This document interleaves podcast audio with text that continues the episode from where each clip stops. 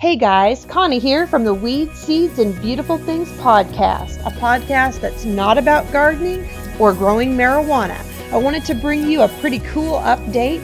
I am going to be airing a show from a fellow Christian podcaster on October 9th. It's going to be awesome. I have been collaborating with the amazing Yvette Walker from the Positively Joy podcast and we have been working together and we are going to be supporting each other in our endeavors.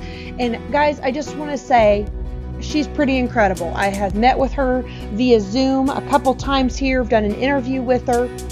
She's just a really awesome believer. She is going to be allowing me the privilege of putting on my show on October 9th, an episode that she did with a COVID survivor. It's going to be an awesome experience. What a relevant thing to talk about, huh? A COVID survivor on the show on October 9th. It's going to be interviewed by Yvette Walker. Now, listen, the time that this episode was uh, airing, it, her podcast was called Finding Joy. She since then has revamped and her website and her show. Guys, you talk about professional. It's it's out. It's wow, awesome. Now, Yvette Walker has a Facebook community called Positively Joy and a website, positivelyjoy.com. I do hope that you will go over and if you are looking for practical ways and encouragement to help you find joy every day, no matter what's going on in your life, you should head over to find her on Facebook, search Positively Joy, and go to the website, positivelyjoy.com. And on her website, there are things like blogs, stories, her podcast, and also things like Bible journaling. Who doesn't love Bible journaling? If you don't love Bible journaling, then, you know, it's kind of like not liking chocolate. So, anyway, come listen to the episode on October 9th from Yvette Walker from the Positively Joy podcast. Thanks. Now, on to our show. Hey guys, welcome to the podcast. I hope you've had a great week. I have been doing so much better this week. It is just not even funny. I am thrilled. I am back to my old self mostly, and I'm healing up nicely, and I am much more clear not being on those miserable pain meds. So today I wanted to talk about um, a subject. It's a it's a little bit of a difficult subject to talk about and to come up with words to say that would maybe be adequate to express my heart about it and uh, the reason that it's an important topic. The topic is actually insensitivity. And I know that maybe that kind of ruffles some feathers, like, ooh, you know, but I think it's an important topic. And I guess I don't know. Maybe I'll end up doing two little episodes on it. We'll just have to play it by ear. But today, my heart is going out to people that are dealing with a lot of insensitive people in their life and they're being bogged down by that. And insensitivity is tricky because I think every one of us suffers from being insensitive um, to some varying degree, you know, in our life, in our in our day to day life.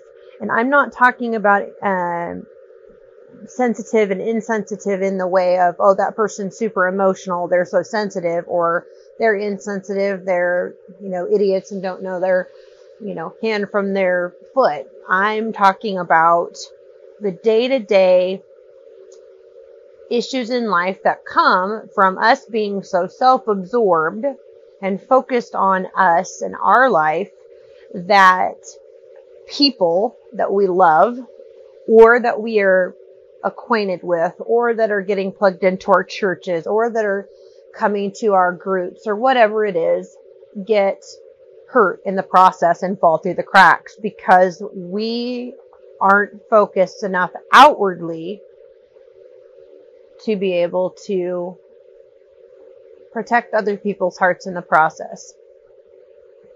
So I have different friends and they're going through different things.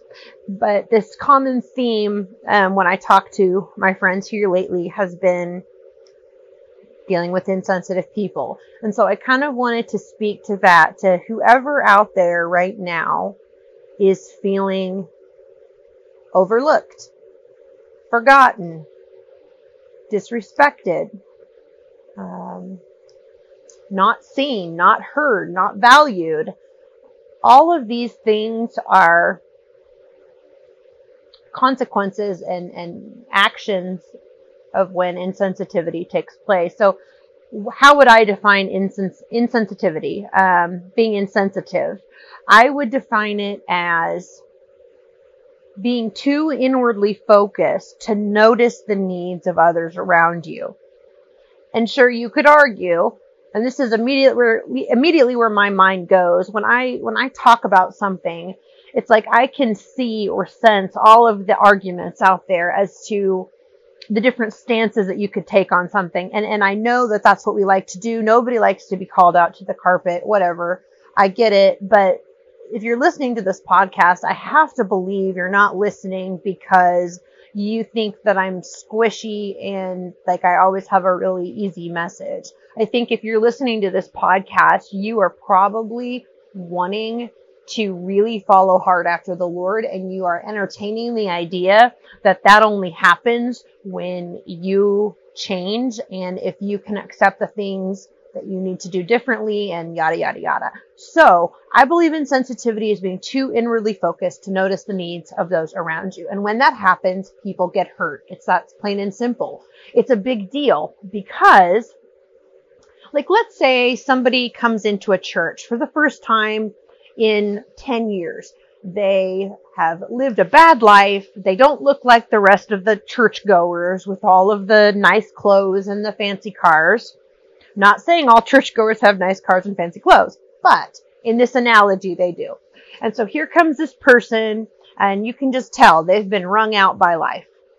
And they come in and they get taken by the cold man in the hallway to the classroom because that's his job, not what he wants to be doing, but it's his job in church that Sunday is to be the bringing you into the class person. And so this person walks in the class and all the eyes turn to this person and they introduce, you know, publicly like they always do. This is Betty Joe.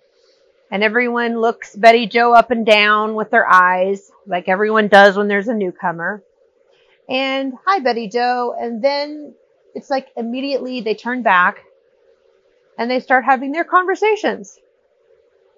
And Betty Joe feels the weight of that.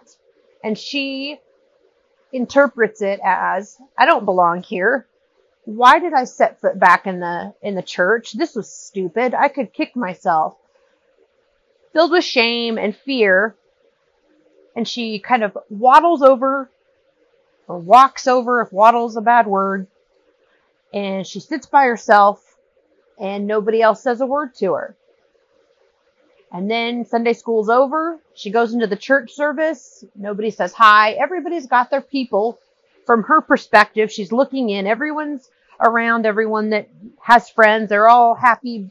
And she's just walking lonely down the aisle, continuing to say, once this is over, I'm never coming back. And then when Betty Joe leaves the church that morning, nobody A really even knew she was there. And B, nobody knew she left. And C, nobody cared that she's never coming back. So these, this is a problem with insensitivity. Am I saying that everyone is malicious and they meant to force Betty Joe out and make her never come back? No, I'm not saying that. But when we are insensitive, when our answers are insensitive, when our responses are insensitive, when our invitations to parties are insensitive, people get hurt and people matter. People's hearts matter. The stages of maturity that another believer is in or not in matters. And when they are met with insensitivity as the overarching theme, that can be very detrimental It can be detrimental to someone that's already a Christian, and it can wreck the faith of someone that is considering wanting to know more about Jesus. And you may say, well, that isn't fair that you put that burden on me. I'm not putting this burden on you. This burden is biblical. The burden that you are to open up your arms and to be outwardly focused and to love your neighbor as yourself and to greet those that come into the church building and to walk with people as disciples. All of that is biblical. Nowhere in there does it say, well, if you make friends at church and you're comfortable, you're doing it right. No, the church is called to bring in people. Uh, you know, there is any form of gathering, but especially the church. We are called to be the ones that reach out, and yet we are so often the ones that click click up in our little clique groups, and nobody can come in, and nobody else outside of that little clique group is seen. And I will tell you that I have met numerous people that that has been kind of the straw that broke the camel's back. And yes, there is responsibility for the person that walks away from the church. There absolutely is responsibility. But there's responsibility for us. We will face that at some point in our life, most likely, and when we meet Jesus, we will be judged for how we treated the people that he led to the church or his flock that was already there. We are not off the hook because it's the other person's responsibility to not leave church and or to not be too overly sensitive. We are called to be loving and being loving means to be looking outward of ourselves, of our own needs, of our own comforts, of our own securities, and pulling other people in so that they can share in that fellowship. They can share in the beautiful understanding that they matter too, because you feel that you matter when you have friends. When you go into a Sunday school room and you don't sit alone because other people have pulled you in, that's where I feel like the true learning about God and, and walking in his truth and light comes from. And the problem isn't malicious intent, it's self focus we have got to become more aware, aware that we are too inwardly focused, that we forget the commitments we make, that we forget to reach out to people, that new people we do not welcome, we don't ask about them, and those new people may be in great need of some encouragement and so what do we do with this? What do you what do you do with the fact if you're sitting here listening to this, if you've gotten through it this far of me talking about being insensitive, what do you do if you're the insensitive person? Am I saying that you need to go and make a big hairy deal about it and make yourself look like a loser and no, no. But I do think that if you, you know, based on what I've said, if the Lord is telling you that you have um, trouble with being insensitive, and if you do, then the first thing to do about that is to confess it, ask for forgiveness, and ask the Lord then to begin to make you aware. And then from that point, you watch as he begins to open your eyes and to show you the people around you that you need to be ministering to, that you need to be welcoming, that you need to just put your arm around them. You don't have to be full of knowledge to not be an insensitive jerk. You don't have to have the right thing to say. It doesn't have to be a, this perfect setup to not be an insensitive jerk. All you have to do is be willing to reach out your hand, to sit by them. If they're crying and they're in a bad way, to say, I don't know what to say, be honest, but sit with them. I mean, those things do a world of good. But when we just ignore because we're so inwardly focused, people get hurt. And this is something that shouldn't be happening. This is something that we should, as a church, as believers, when I say church, I am meaning and referencing believers, we should be able to get over this. This should be something that we catch and we deal with because it it's it matters. It matters that people are leaving the church in droves because nobody ever feels welcome. And if you need like a game plan, go to church every Sunday with the intention of every person that you don't know or that you haven't seen their face, you introduce yourself to them. And you're like, well, that's a real easy way to make it weird. But why should it be comfortable for you and not comfortable for Bob that came from the homeless shelter to come to church today? I mean, wh- why is your level of comfort more important than Bob's? And when does it stop becoming, well, it's this person's fault or it's that person's fault? When will we as a body of believers accept our responsibility to be Christ-like? And it's not Christ-like if people are getting left out, feeling unseen, and being wounded by our insensitivity. This is something we have to do different. So on to an encouraging note now. God still loves us, even if we're insensitive jerks. And it can be dealt with. We can do different. We can be forgiven and we can become the most sensitive, loving, tender, grace filled people ever. That's the encouragement about this because it's true. And I hope that you, along with me, that you will join me probably is a better way to word it, that you will join me in praying and confessing the sin of being insensitive to the needs of those around us. And for anyone listening out there that has been so wounded by insensitivity here in your past or recently, I want to apologize.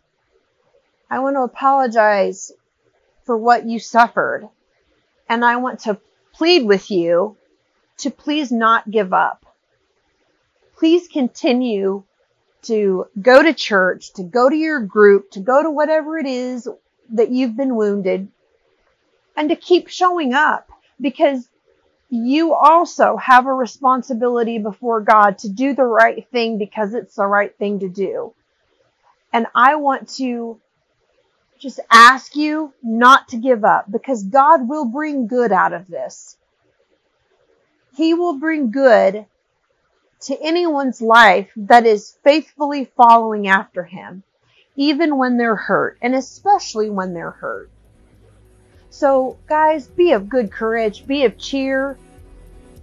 With the power of Jesus, we can overcome every sin and hindrance that gets us down.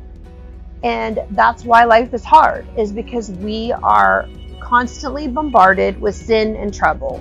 And so we have to act back.